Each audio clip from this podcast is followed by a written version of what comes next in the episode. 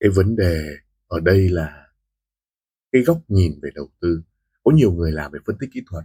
Các vấn đề tư duy, đầu tư gì vốn ít, đầu tư gì vốn nhiều, hay làm thế nào để đầu tư bất động sản thành công, hay là cách giao dịch, vân vân và vân vân. Chứng khoán, bất động sản, tài chính, nói chung thời nào cũng vậy.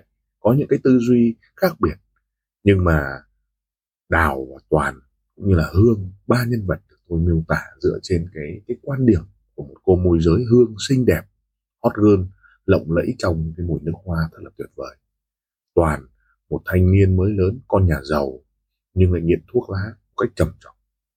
Anh ta nghiện giao dịch có lúc thì vào chứng khoán có lúc thì vào fx à, miêu tả anh ta như là một cái người gầy gò và à, có những cái à, tư duy khác biệt trong à, đầu tư. Nhưng mà đặc biệt là anh này đánh nhất là thầy thua nhưng mà có thể là vì lý do nào đó mà anh ta có lúc thắng, lúc thua nhưng mà luôn luôn có tiền. Thực tế thì anh cũng trải qua rất nhiều cái đắng tay trong cái quá trình giao dịch. Chứng khoán có fx có, thậm chí đi đầu tư bất động sản dưới cái con mắt của tôi cũng như là sự quan sát thì toàn phải nói rằng là đại diện cho một cái cái tầng lớp mà nghiện giao dịch. Hương là môi giới thì hương tiếp cận được toàn, chia sẻ với toàn. Ngoài ra, người yêu của hương thì cũng biết được qua loa là khách hàng của hương là toàn. Anh đã quan sát và thực ra anh đã có những nhiều cái ý đồ. Còn đào, tôi hay miêu tả nàng là cô gái hiền lành, tuy nhiên rất sắc sảo. Trước đó thì à, đào cũng có người yêu nhưng toàn chinh phục được đào dựa trên cái quan điểm là à, nhà giàu, có một cái à, tư duy phóng khoáng, thậm chí là có một chút gì đó lãng tử. Nhưng sau này thì họ yêu nhau họ đưa ra những cái cái, cái quan điểm đầu tư và sau này đồng ý với cái tình yêu của toàn thì đào thương anh lắm. Thương vì thứ nhất là anh hay ờ, vùi đầu vào những cái thứ mà cô cho là nô lệ. Ví dụ nô lệ của phần mềm chứng khoán nô lệ của mt4 hay nô lệ của những cái thứ gì đó mà cô ta cho rằng là không đáng phải thế cuộc sống nó còn nhiều điều thú vị hơn. Thực sự là như vậy.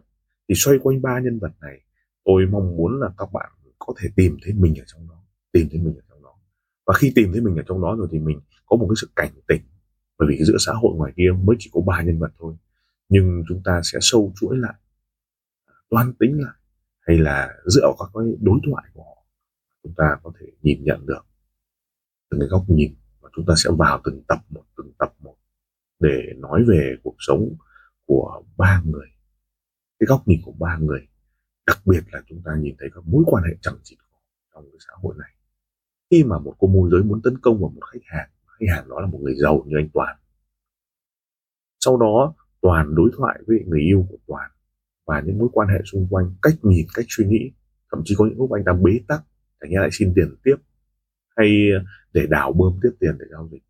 Anh ta thua chứng khoán, anh ta thua forex, hay là anh ta thắng một miếng bất động sản, hay vân vân và vân vân.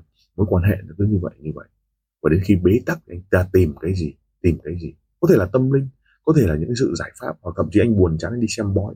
Rồi anh ta đi đến những cái, cái, cái tư duy mà chúng ta có thể nhìn thấy là, là nó rất đời thường.